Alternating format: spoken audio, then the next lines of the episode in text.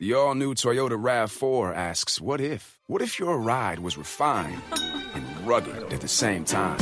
Introducing the all new RAV4 Hybrid. 208 combined horsepower and standard all wheel drive make it the most powerful RAV4. Plus, with its head turning style and breakaway speed, it's bound to change the way you think of a hybrid. The all new RAV4 Hybrid. Toyota. Let's go places. Horsepower. Ratings achieved using the required premium unleaded gasoline with an octane rating of 91 or higher. Premium fuel is not used. Performance will decrease.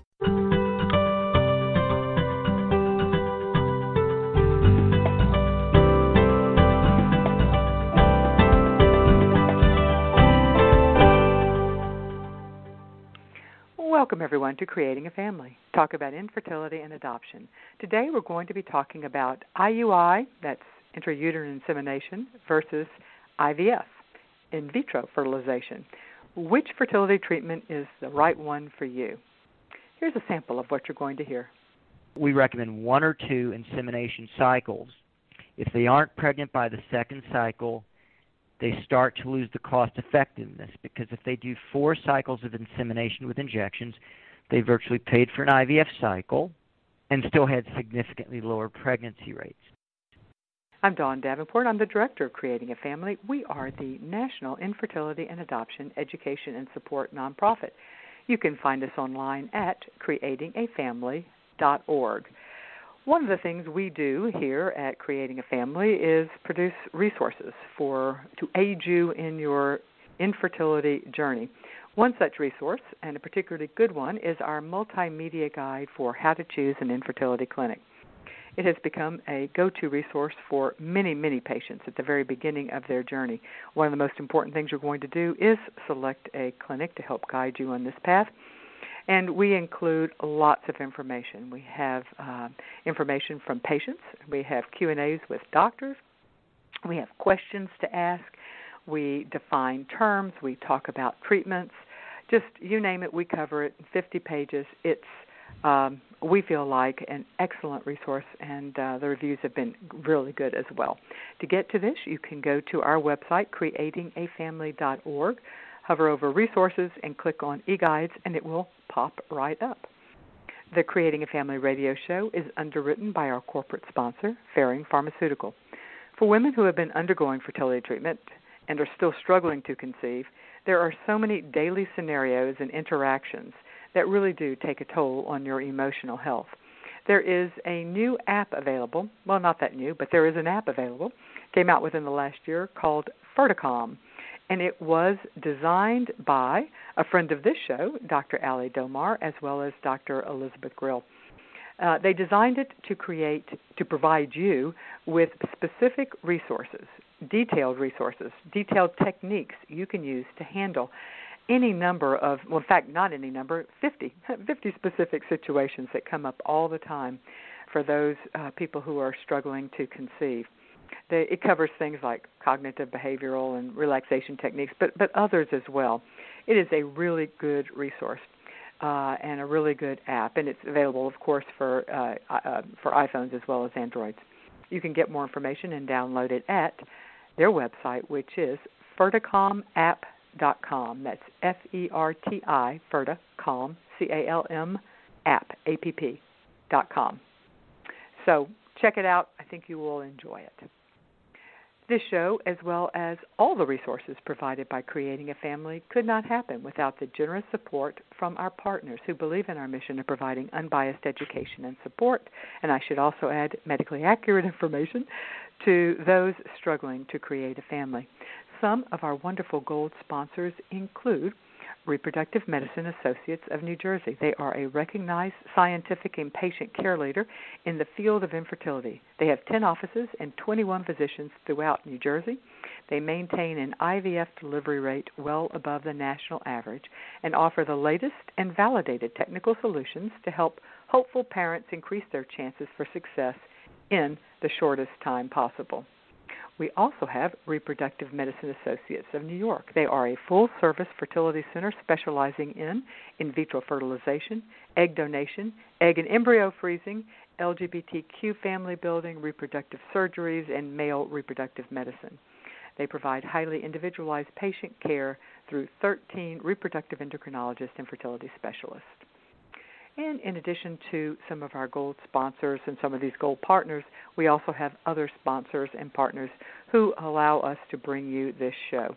So, when choosing an infertility provider, do us a favor. Please choose one from the Creating a Family directories, which you can find on the service provider page of our site. You can search by well, location, services provided, number of years in operation, or whatever. There's lots of things you can search by, and we suggest this as a resource. And by using these directories, you support those who support us, and we thank you. Today we're going to be talking about IUI versus IVF. Which fertility treatment is right for you? Our guest today is Dr. Daniel Williams. He is a reproductive endocrinologist and medical director with the Houston Fertility Clinic. He is also clinical professor of OBGYN at the University of Texas McGovern School of Medicine in Houston. Welcome, Dr. Williams, to Creating a Family. Thank you. Thank you very much. Well, we're going to start with the basics, uh, as we usually do, uh, just so we make sure that everybody is on the same page who is listening. Uh, so let's start with the most obvious. What is uh, intrauterine insemination, otherwise known as IUI? So basically, it simply involves injecting the sperm directly into the uterus. Normally, after intercourse, sperm starts in the vagina then has to swim through the cervix, into the uterus, and into the tubes to reach the egg. With intrauterine insemination, you're actually bypassing the, those uh, cervical barriers, so to speak, and injecting millions of moving sperm directly into the uterus. So now millions of sperm will reach the egg, or eggs if you use fertility medicine along with the insemination. You know, we hear the term every once in a while. You don't hear it so much, um, but intracervical insemination. So why don't you make a distinction between intrauterine insemination (IUI) and intracervical insemination, which sometimes goes by ICI? Absolutely. Uh, so there's a couple things with that. First of all, uh, it does require, if you're doing insemination, that either an infertility specialist, a physician, perform the procedure, or at the very least, a nurse or nurse practitioner who's been trained in the technique. That is that an IUI or an ICI that's, or both? That's for an IUI, so you're passing gotcha. a small catheter through the cervical opening, kind of like a pap smear, except you're actually going to insert a catheter all the way to the top of the uterus. With intracervical, you do not have to go all the way into the uterus. You simply go just into the opening uh, which is the cervix, where a pap smear is done actually, and inject the sperm. Or the older method was placing a cervical cap filled with semen, almost like a diaphragm, on the cervix and then letting the sperm swim in. Now, the issue is the sperm still have to swim a much longer way, so you get less numbers of moving sperm with the intracervical insemination than you do with the intrauterine insemination. And that also translates to lower pregnancy rates with the intracervical insemination. Therefore, we don't use intracervical insemination anymore. Right. Yeah, we don't. You don't see it very often. We don't really get too many questions on it.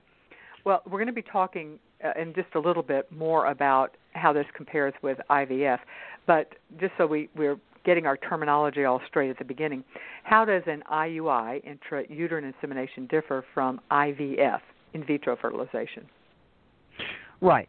So basically, intrauterine insemination basically means that you're trying to get the sperm closer to the egg by injecting the sperm into the uterus. But then, after the sperm is injected into the uterus, the sperm still has to go into the tube, find the egg, and hopefully fertilize the egg. So all those processes of fertilizing the egg. Then, once the egg is fertilized in the tube, it grows into an embryo, travels back, which sounds backwards, but it actually travels from the tube back into the uterus, this developing embryo, floats for two to three days, and then either sticks, which means you're pregnant, or doesn't stick, which means you're not pregnant. With in vitro fertilization, you're actually stimulating the ovaries to make extra eggs taking those eggs out of the ovaries, fertilizing them in the lab, typically by injecting a single sperm into each egg.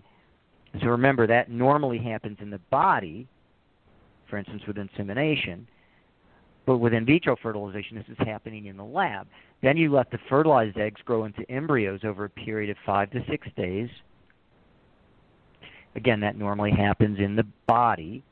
Mm-hmm. And so then you can actually select the best embryos, and you can also use other techniques with in vitro fertilization, such as uh, biopsying the embryo uh, to determine genetics. And then transfer of an embryo is the same procedure as insemination. You slide or insert a catheter through the cervical opening into the uterine cavity, and then uh, inject either sperm for insemination or an embryo for in vitro fertilization.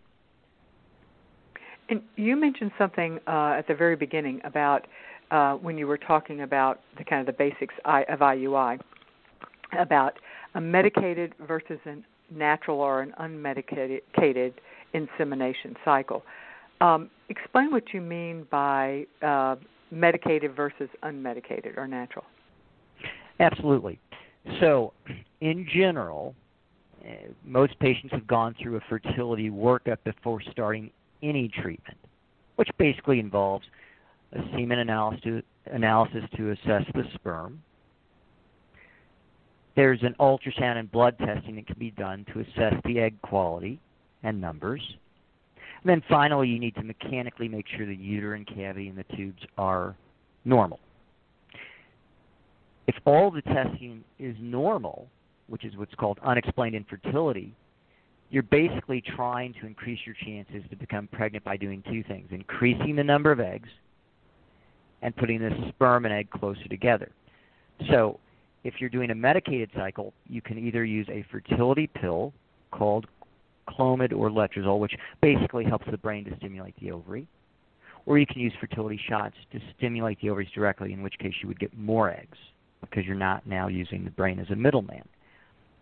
So, to increase your chances with insemination, using medication to produce more eggs does increase your chances for conception uh, with an insemination cycle.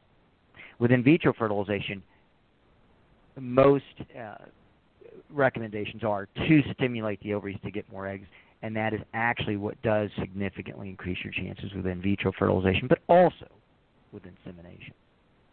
If you do uh, well, not choose, oh, I'm sorry. No, that's okay. Finish what you're saying, and then I will I will follow up with uh, my question. So if you decide not to do medicine for an insemination cycle, for instance, if a patient has uh, a male factor and you're trying to get more sperm there, it will increase your chances compared to timed intercourse on your own, but it's still not going to maximize your chances by doing a natural cycle. But isn't one of the risks with a medicated, and particularly if we're using the injectable medications, not the not the oral meds such as Clomid or Letrozole, isn't one of the risks that you will produce a a number of eggs that will then release and and we have a higher risk of not only twins but also higher order multiples? Or have have have uh, have doctors figured a way around that now so that that's not as much of a risk well, so it's, a multi-part question. So, uh, first of all, absolutely. If you're doing insemination and choose to use medication, either fertility pills or fertility shots, you're doing that to increase your chances. But as you point out, the byproduct, of course, is you're going to have more eggs, which increases your risk of multiple. So, to break it down very simply, if you do fertility pills, your chance of uh, triplets would be 1%. Your chance of twins would be 9%. And the rest would be singleton. So and this relatively and you're talking low. about and you're talking about now with an IUI or you're talking about just with in general using a fertility pill. The the actual Okay. insemination has nothing to do with the multiple rate. It's simply the medication you use to produce more eggs. Okay, go ahead then. Now, if you so basically then if you use fertility shots, you're going to get more eggs because you're stimulating the ovary directly, and you do ultrasound to monitor how many follicles are growing. The follicles are what the egg grows in, the cyst that the egg grows in, and you adjust the dose to try to uh, uh, prevent uh, having too much egg development for an IUI cycle or an insemination cycle. But having said that, usually with a pill cycle, you're going to get one to two eggs. That's it. That's all that you're going to produce. With a shot cycle, you're shooting to get at least two to five eggs. So five would be your maximum if you're doing insemination with an injection or shot cycle. And if you do an injection cycle, your risk of twins now goes up to about 20 to 22 percent. Triplets goes up to 3 percent. And then more than triplets is about 1 percent. To give you some idea of the risks of uh, multiples with the two modalities. At at what point, uh, uh let's say that you have used the injectable gonadotropin medications, at what point is it no longer? How many eggs uh, would make it no longer safe to do a uh, IUI, intrauterine insemination.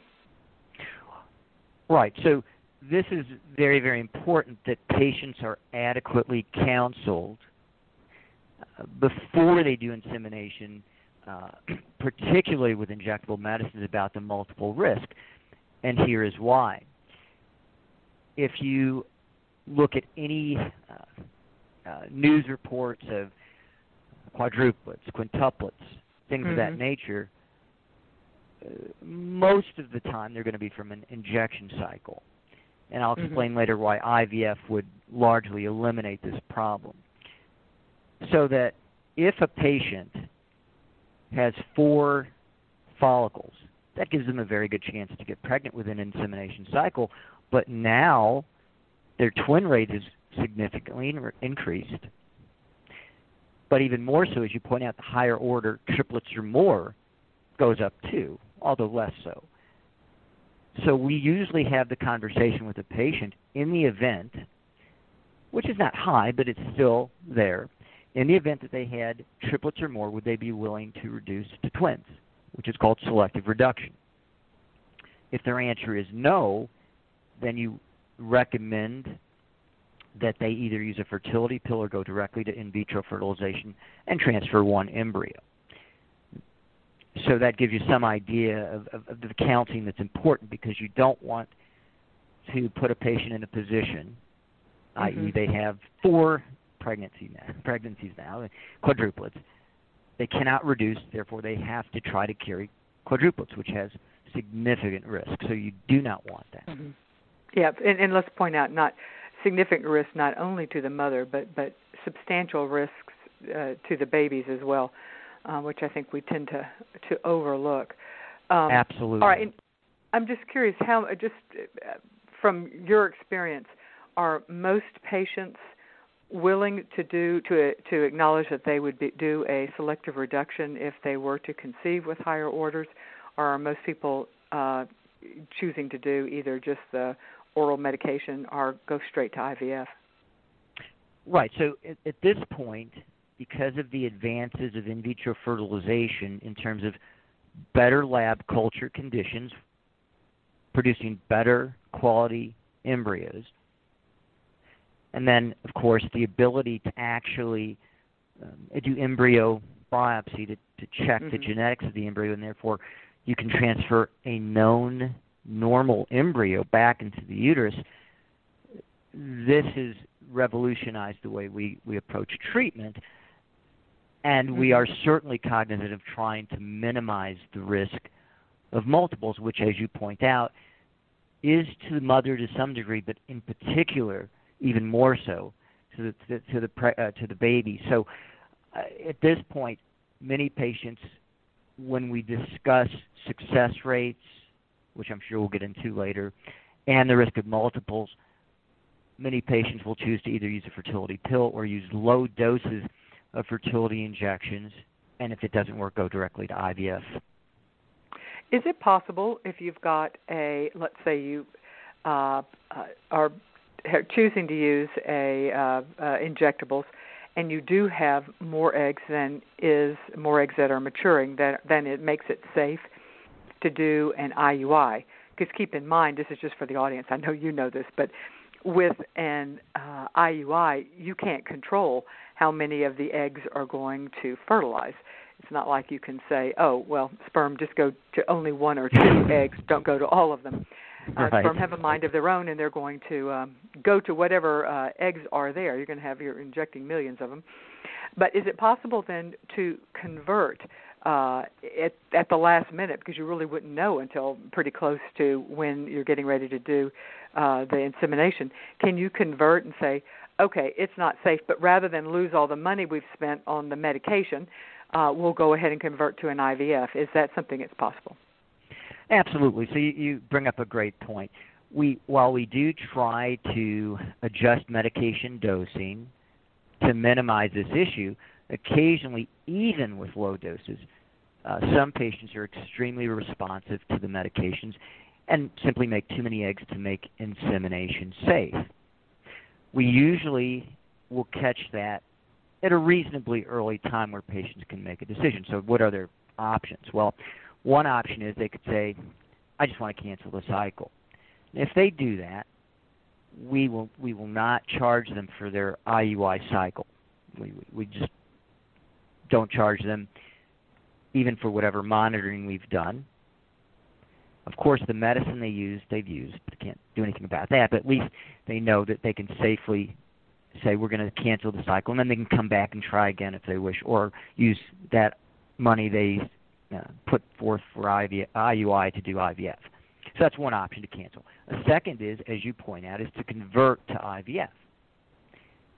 And so basically, what they do is they ca- we calculate the cost difference, and if they want to convert, we simply continue along those lines because they'll have in those cases they usually have a, a, large number of eggs anyway, and they do quite well with that uh, with that option as well. And the and and the main reason that that people are facing these choices are having to make tough choices is because the medication cost is not insignificant uh, and so they've already invested, depending on you know they could have invested easily three thousand dollars or more even in in medication. So otherwise, uh, you know that's the hesitancy of just saying, okay, this you know this is not safe, therefore we're just going to stop it. So hence why people are asking that question about the possibility of converting, so that they uh, the sunk cost they've already done um, is is not totally lost. All right. right. And and, and not just cost. Remember, there there's an emotional component. They've gone through Absolutely. taking the medicine, they've gone through some of the monitoring processes already, and many patients want to keep going. They don't want to start over.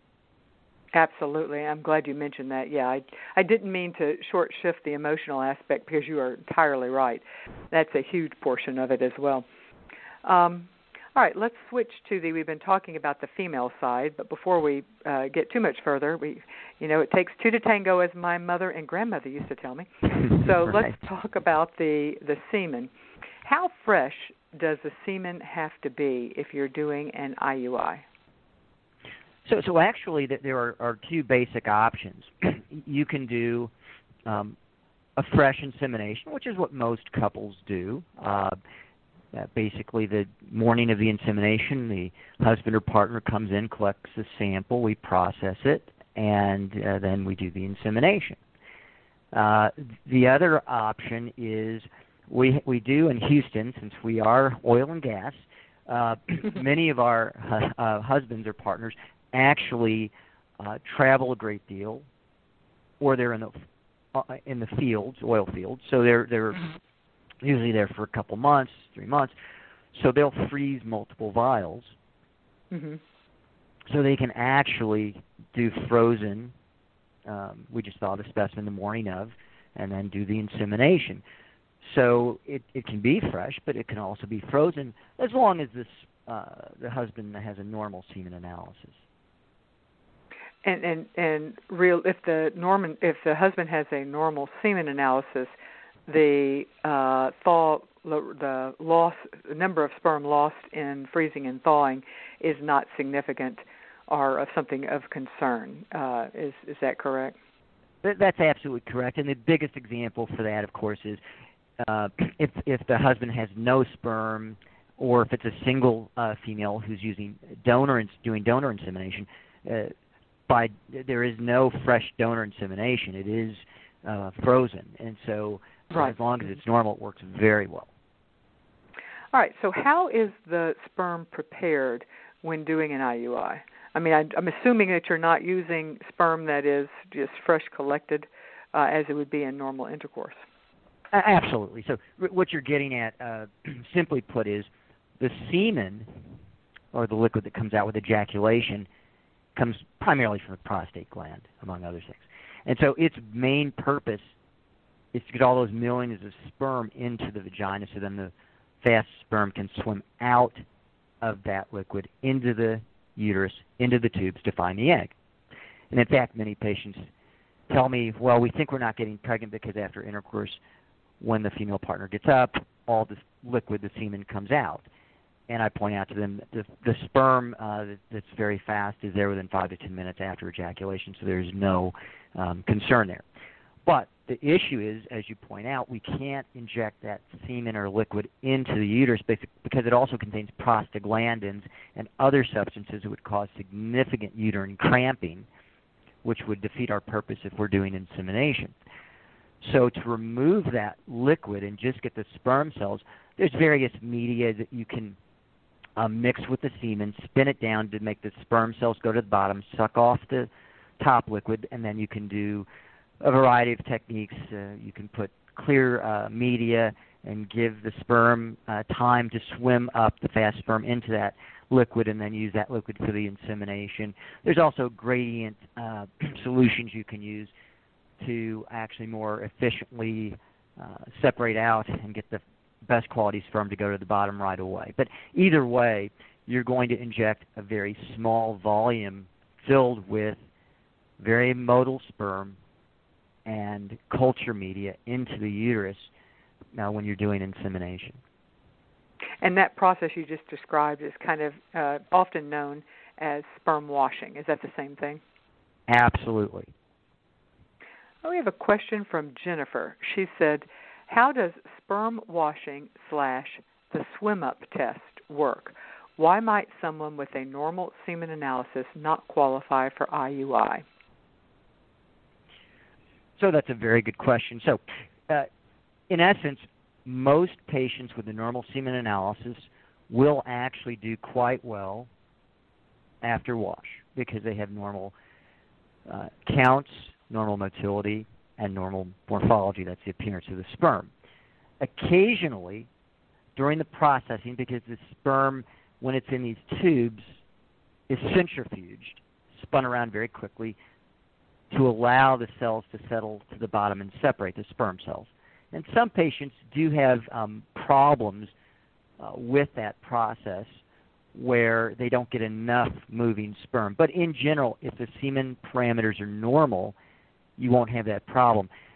The difference is if there is a low sperm count and you're trying to figure out whether insemination will work for you or whether IVF would work for you. What you're looking for is after you process the specimen, we count the number of total moving sperm in millions to optimize your chances for a, uh, a success.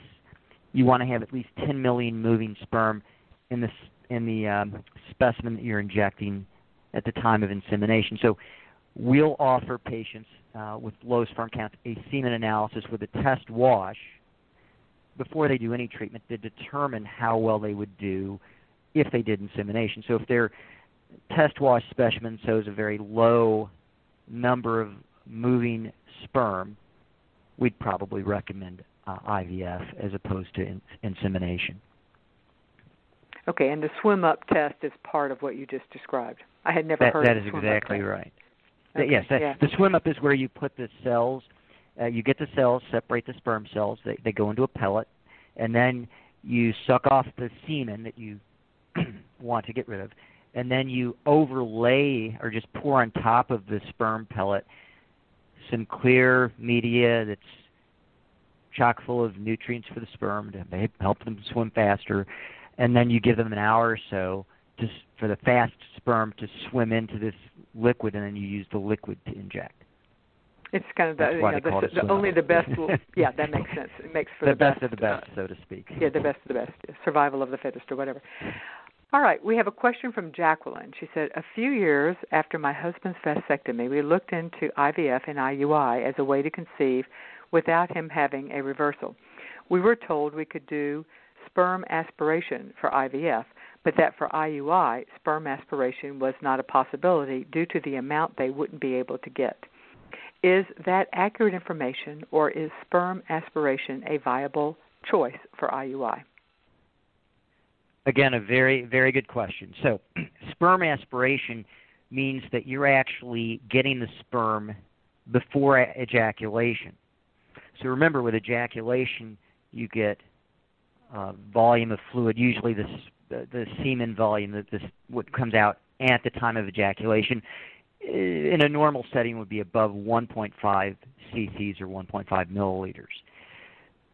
So if you're aspirating the sperm, you're talking about aspirating cells. So you're getting very small amounts, and you have to go into the testicle or the epididymis, which is right next to the testicle, because normally sperm is made, passes through the epididymis, and then this long tube called the vas deferens. You've heard of vasectomy, that's cutting that vas deferens, vasectomy.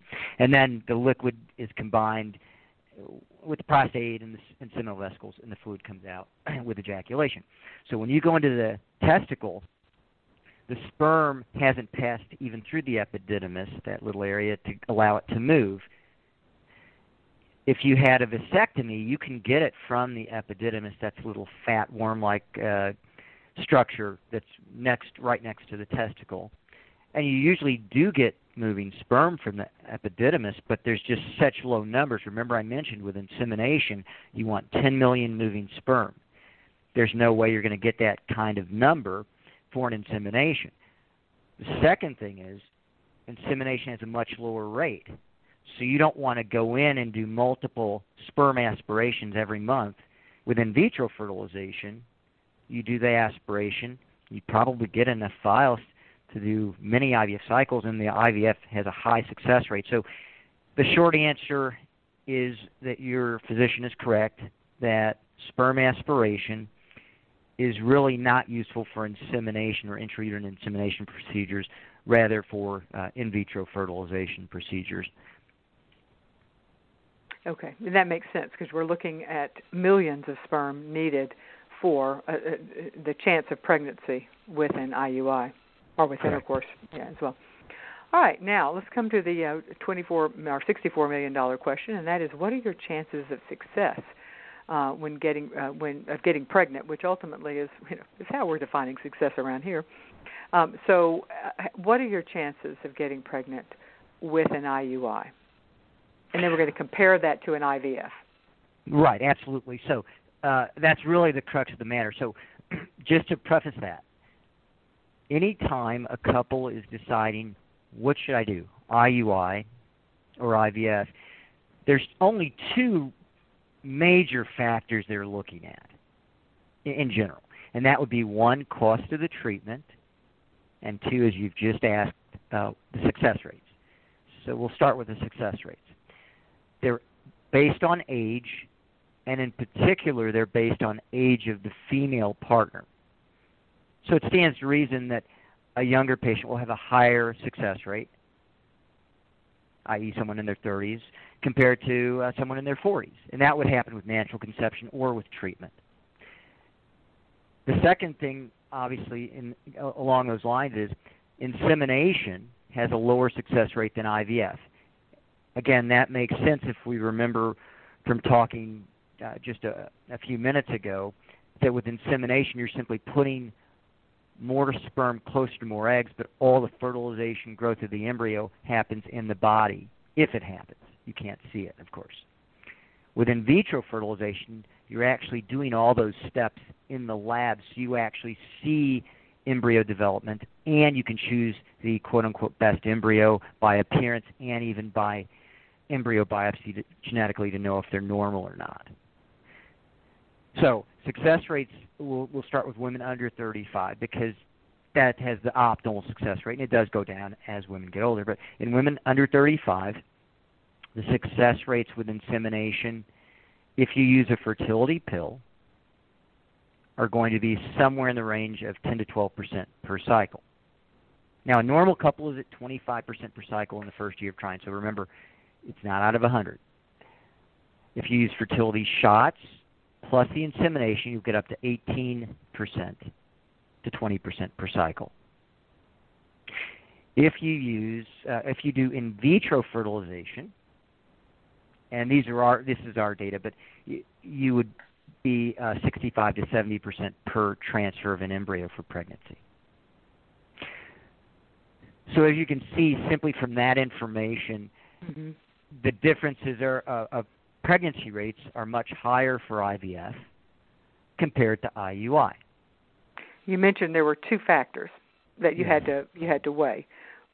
One success, which uh, yes. uh, the success rates are significantly higher with IVF. How do costs compare? Right. So their costs are always going to vary from program to program. So you would have to you would check with the, your individual uh, physician and they can t- or center that you're uh, being uh, evaluated, and they can tell you what their costs are. But in general, the way we do it is for IVF, we have a package which covers everything but medicine because everyone uses different doses depending on how many eggs they have, etc. And also whether or not someone's going to do an embryo biopsy. So the base cost of an IVF cycle is pretty close to three to four insemination cycles with injections. So we've actually uh, sort of figured out that if a patient wants to do insemination first because it's less expensive, that's a reasonable um, decision. But we recommend one or two insemination cycles.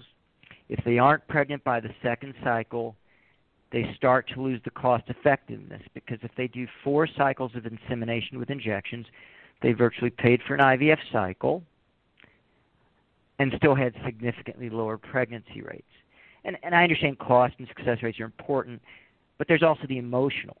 You, you can't expect patients to go through multiple cycles with, with, with no results and not expect some emotional toll. So for all those reasons, our recommendation is pretty simple.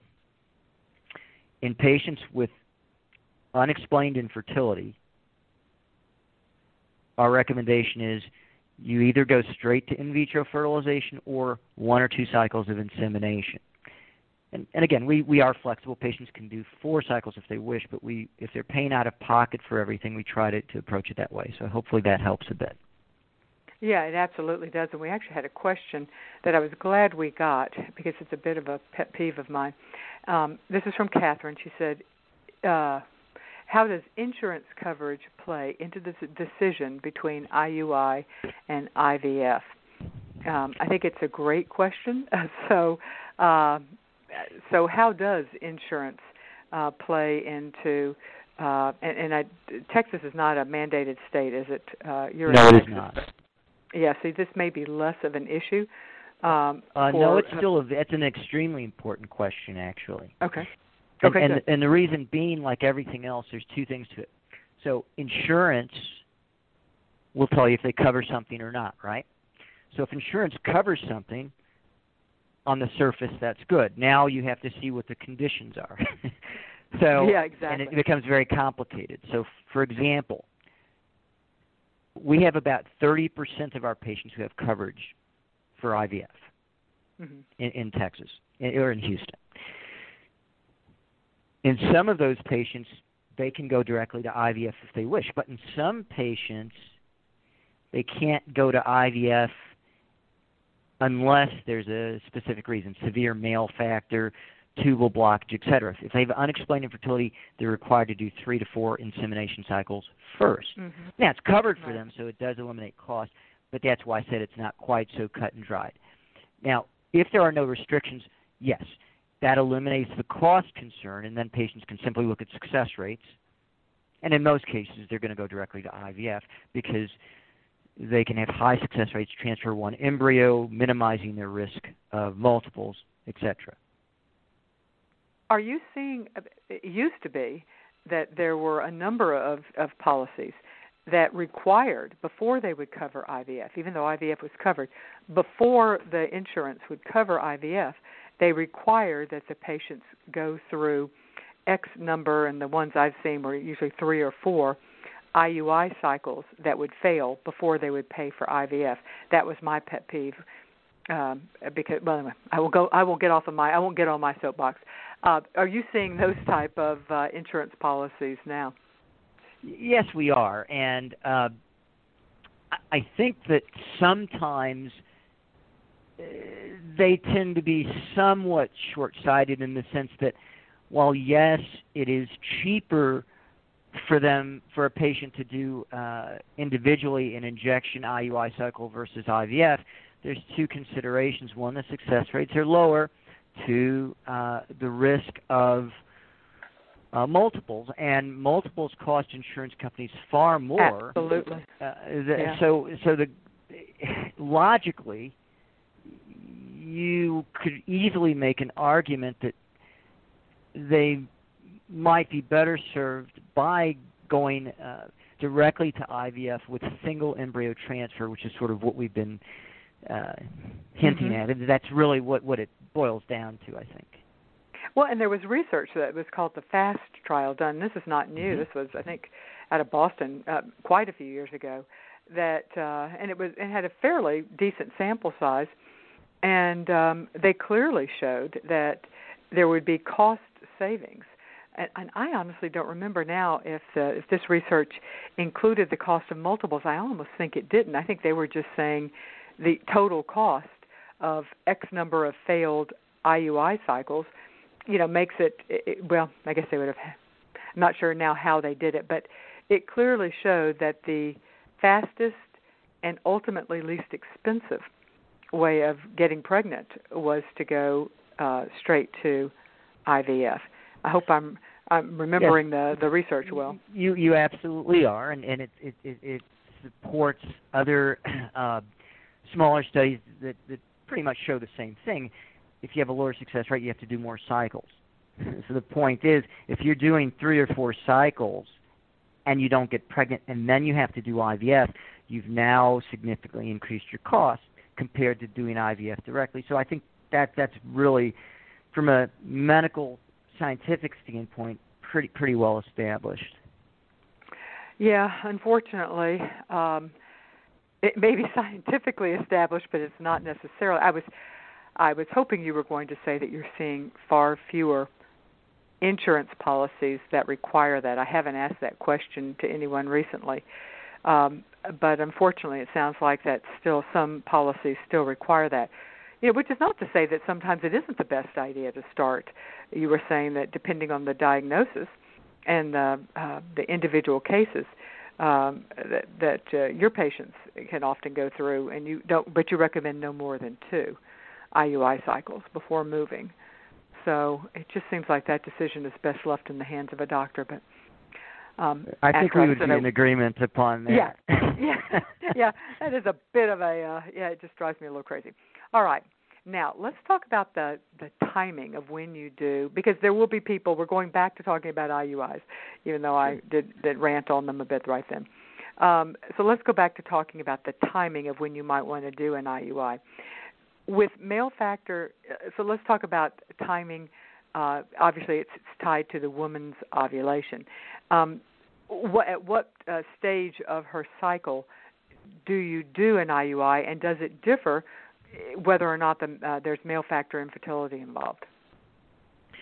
So that's, that's an excellent question. So uh, there are many, many ways that you can actually time when someone's ovulating. So, for instance, uh, patients could use a basal body temperature chart, or they could do urine home testing. We've largely eliminated uh, self monitoring. We found that it causes more stress for the patient if their test isn't reading correctly, they get concerned. They call us. We have to look at their test, determine for them. So uh, what we do is, since we're doing monitored cycles we, uh, for insemination, where we're doing ultrasound, we can see the follicles grow. And so what we do is we give a trigger shot to release the eggs, and then we can predictably know when to do the insemination based on the time of this trigger shot we call HCG or Ovidrel. So we actually uh, time everything so there that takes away. I th- we found that it takes away the worry for the patient about am I doing this right? Am I doing it at the right time? Because obviously timing is important, and I, I think it also makes it easier on our staff uh, because it can be planned ahead of time. Did, now, is this only the trigger shot is used obviously if you've used in, injectable medication, um, but do you is it also used with when you use oral meds? Yes, absolutely. You do it for the same exact reasons. You're still with oral meds. You we or at least we do. We do um, ultrasound monitoring, and I, we find it very very useful. And I'll tell you why. Because you want to know that the uterine lining is also thickening appropriately, and some of the pills tend to thin the uterine lining, so you mm-hmm. can see that. Secondly, you can see that there is a response eh, definitively because you see follicles growing on ultrasound. And then the the, the last thing is uh, that you know how many follicles are, are developing.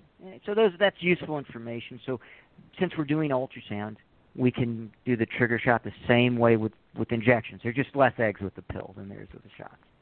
And if you're using a, if the uh, the woman is going with a natural IUI cycle, meaning she is not using any form of fertility drug, yes. injectable or oral, um, how is it done then? Uh, same, it, it can be done exactly the same way. We don't. Okay. We don't do. I have to confess, we don't do very many. It's pretty rare that we do a uh, natural cycle insemination. Uh, mm-hmm. But when when we have done it for patients, and we we certainly will, because uh, patients sometimes uh, have done reading, and that's sort of where they want to start. We still do ultrasound so we can time, and we're doing insemination. So timing is very very important. So if we do ultrasound and see the follicle growing, we actually give a trigger to make sure that we're getting released, Again, every step you can control would eliminate a potential reason as to why pregnancy didn't occur. So we kind of look at it that way. Well, you know, honestly, and I don't know if this would hold up uh, nationwide or, or but, but in we have a really large online community, and most often the people that we're hearing who are wanting to do a natural and unmedicated IUI are uh, single women or lesbian couples who are using donor sperm, and as far as they know, have no fertility issue on the female side. So that's when we're seeing it uh, mo- mo- most often. Again, I don't know if that would hold up uh, across the board. Um, but probably, people, probably. Yes, but timing is even more important for yeah, uh, when you're using donor insim- uh, donor insemination, be, be simply because um, if it's a, a heterosexual couple, they're going to have intercourse either a, a few days before or after. So there's still a possibility of some sperm uh, contributing.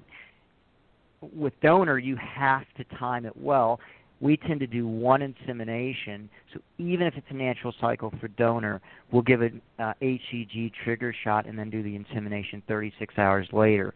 Uh, we find uh, that that is much uh, uh, easier on everyone for the reasons I, I gave previously. Well, that leads into this question from uh, Carolyn, or might be Caroline is it better to do one or two IUIs for the same month? Which one has the best pregnancy results? Right. So, so the literature is, not definitive on that, and and so what we do, we've decided for husband insemination, we routinely do two. Now, here's why. It really doesn't cost anything for the husband to give a sample. So you may as well hedge your bets in that since you can't definitively say one is better than the other. There's some studies that have shown a benefit, others that haven't. The exceptions are when we have donor sperm, those vials are quite expensive. To do two insemination, those do- vials can be $600 per vial. So to do two insemination would significantly increase the uh, cost to the patient. So in those cases, we almost uniformly offer one IUI 36 hours after the trigger shot. Now, if a couple says, "Why did reading we want to do two inseminations?" there is no problem. We, we were very happy. We are very flexible in that regard. We're trying to help the patient from a financial standpoint there. Sure, exactly. Uh, the the other uh, so so that's really the the, the biggest uh, difference. When it's fresh, it's and it's easy to do two. We do two. When it's donor insemination, we tend to offer one for for cost reasons for the for the patient. We got this question. She asked that I not use her name. How long should a man abstain from, I think she means ejaculation, before giving a sample for an IUI? Great. So, if you recall, so when when when you uh, when the couple is doing a a workup for infertility, there's a semen analysis, and, and in general, it's two to five days of abstinence is recommended uh, in, in those settings for a semen analysis. So you would extrapolate that and you do the same recommendation with with one exception. If it's a male factor with lower numbers, you want to go towards the longer side, five days. But if it's normal, two to five days would apply the same way that it would for just a general semen analysis. Okay. And here's a, another question from Catherine she says, Is there important diagnostic information that can be gained from IVI, I'm sorry, from IVF, which would not be available from an IUI cycle? Oh, oh, oh absolutely. So the, the biggest uh, information that you would get overall is going to be one, uh, the overall egg quality. What that means is the quality of the egg in general determines the quality of the embryo. So if the egg is genetically abnormal, i.e., Down syndrome, etc., then the embryo would be abnormal.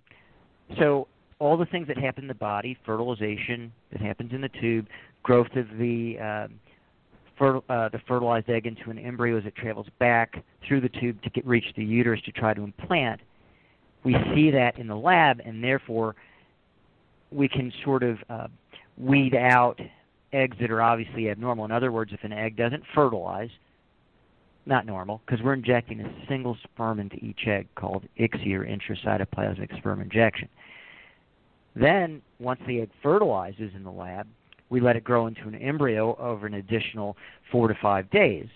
Anything that stops growing means it's non viable. So you've eliminated that one as well. Then, when you get to the end, which is day five or six, you've got what's called a blastocyst, which is a, an advanced stage embryo. Now they they may look normal, but there may be a, a percentage of those that are genetically abnormal. But if you do an embryo biopsy, you even further uh, weed out the ones that aren't normal to have the best quality embryos you can have. So absolutely, you get uh, much more information uh, from uh, IVF because everything that's happening in the lab you can see. Whereas with insemination, all that stuff happens in the body, you can't see it. So that's also something to factor in when people are trying to make the decision between uh, IUI and IVF. Is that that's a, an, an added advantage of IVF is that you you gain more information that helps guide you on on your treatment and, and ultimately, hopefully, will help increase your chances of uh, of a take home baby. Definitely would. You are listening to Creating a Family, and today we are talking about IUIs, or really more IUI versus IVF, and how do you make the decision of which form of treatment is best to you. Uh, I want you to know that we are now ranked as the, last time I checked, I think it was the number two online influencer in the world of fertility, ranked by Klout. We are very active uh, in the social media we have a huge organization, huge community uh, that we have created. It's a wonderful way for us to spread information, uh, medically accurate information, and support to the patient community. We primarily hang out at Facebook, Twitter, and Pinterest. There are three ways to connect with us on Facebook. You can connect with me personally. I'm dawn.davenport1. Or you can like our Facebook page, which is facebook.com slash creating a family. or you can join our very large, we're almost, we're getting close to 8,000 members, uh, Facebook support group, and that is facebook.com slash groups slash creating a family. But that's way too many URLs, so the easiest way is simply type the words creating a family, or to be honest, infertility. You could probably find us that way. Um, but type uh, those words into the Facebook search box, and both the page and the group will pop up. The group is a closed group, so you would have to you have to request admission, uh, and we will, but we will let you in. Uh, on Twitter and Pinterest, we go by at Creating a Family, so you can find us there.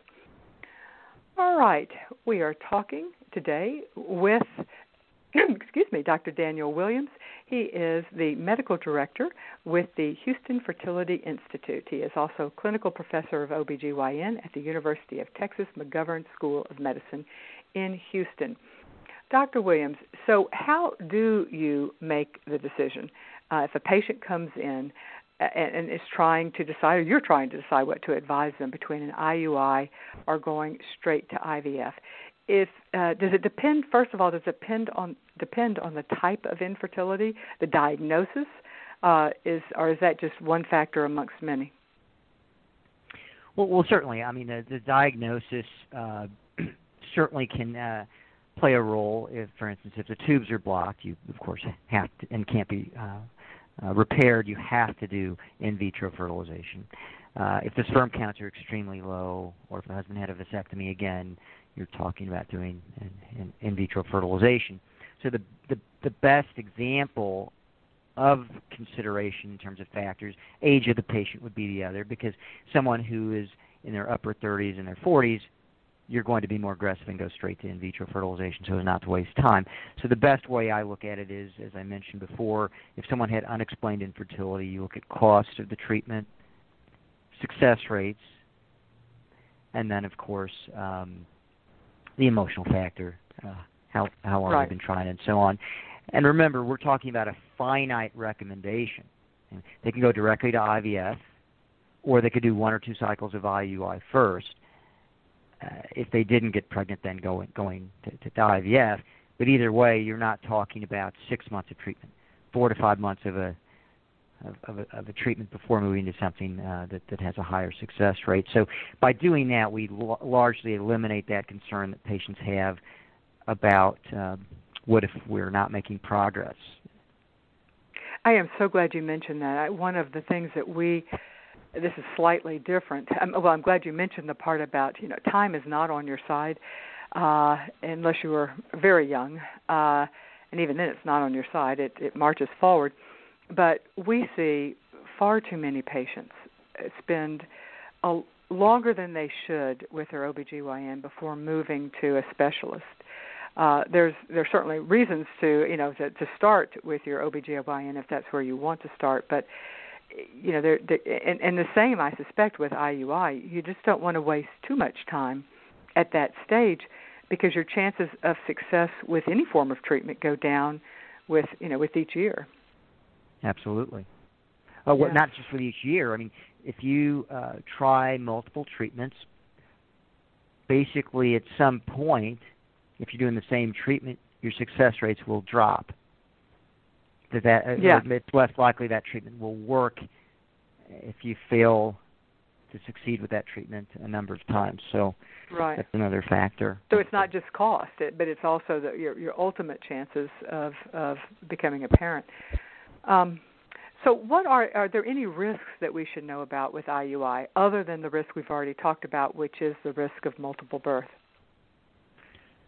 Right. So, so the biggest risk, as you mentioned, is, is uh, multiple birth. And what I usually do is uh, patients usually think that there's a huge difference between IUI and IVF in terms of what a patient goes through.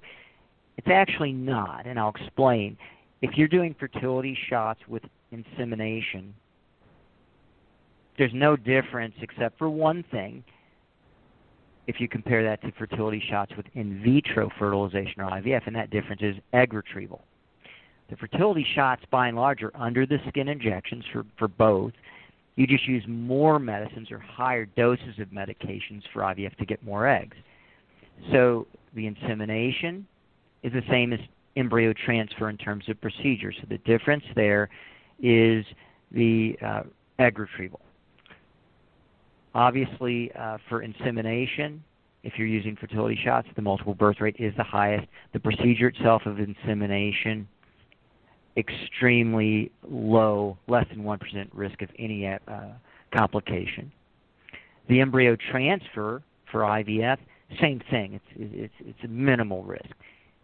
So you, everyone says, well, what about the egg retrieval? Well, what you do is you do an ultrasound. You you look at the follicles, which on ultrasound look like dark circles. That's a cyst that the egg egg uh, grows in.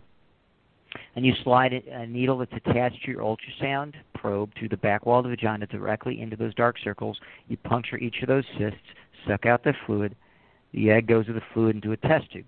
Then our embryologist takes that fluid, pours it into a uh, petri dish under the microscope, finds the eggs, and, and gets them ready to mix with the sperm. The procedure itself takes 10 minutes. That's it. You get medicine through an IV such that you don't feel anything. So the risk of that procedure, again, less than 1 to 2% of any complication. The other thing that patients uh, worry about or they may have heard about with in vitro fertilization compared to insemination is hyperstimulation syndrome. What that is is when you stimulate the ovaries, you're, you're stimulating the ovaries on purpose to make more eggs. But with IVF, you really want to get a lot of eggs. But sometimes the eggs will, uh, you'll have so many eggs, and your estrogen level will be so high that after the retrieval, the ovaries get very large. You can get fluid in your tummy, all kinds of things that you would not want to have. That's called hyperstimulation syndrome. That occurs in mm-hmm. 1 to 2% of all stimulations. You can eliminate that by avoiding Ovidrel as your trigger shot and using a Lupron trigger instead. And so uh, those are the main differences and risks. Um, uh, but in, in the end, they're, they're minimal. All right. Well, thank you so much, Dr. Daniel Williams, for being with us today to talk about IUIs and IVFs and, and when you use what and when you when you use when you use one and when you use the other. Let me remind our audience to keep in mind that the information given in this interview is general advice to understand how to apply it to your specific situation. Work with your infertility professional.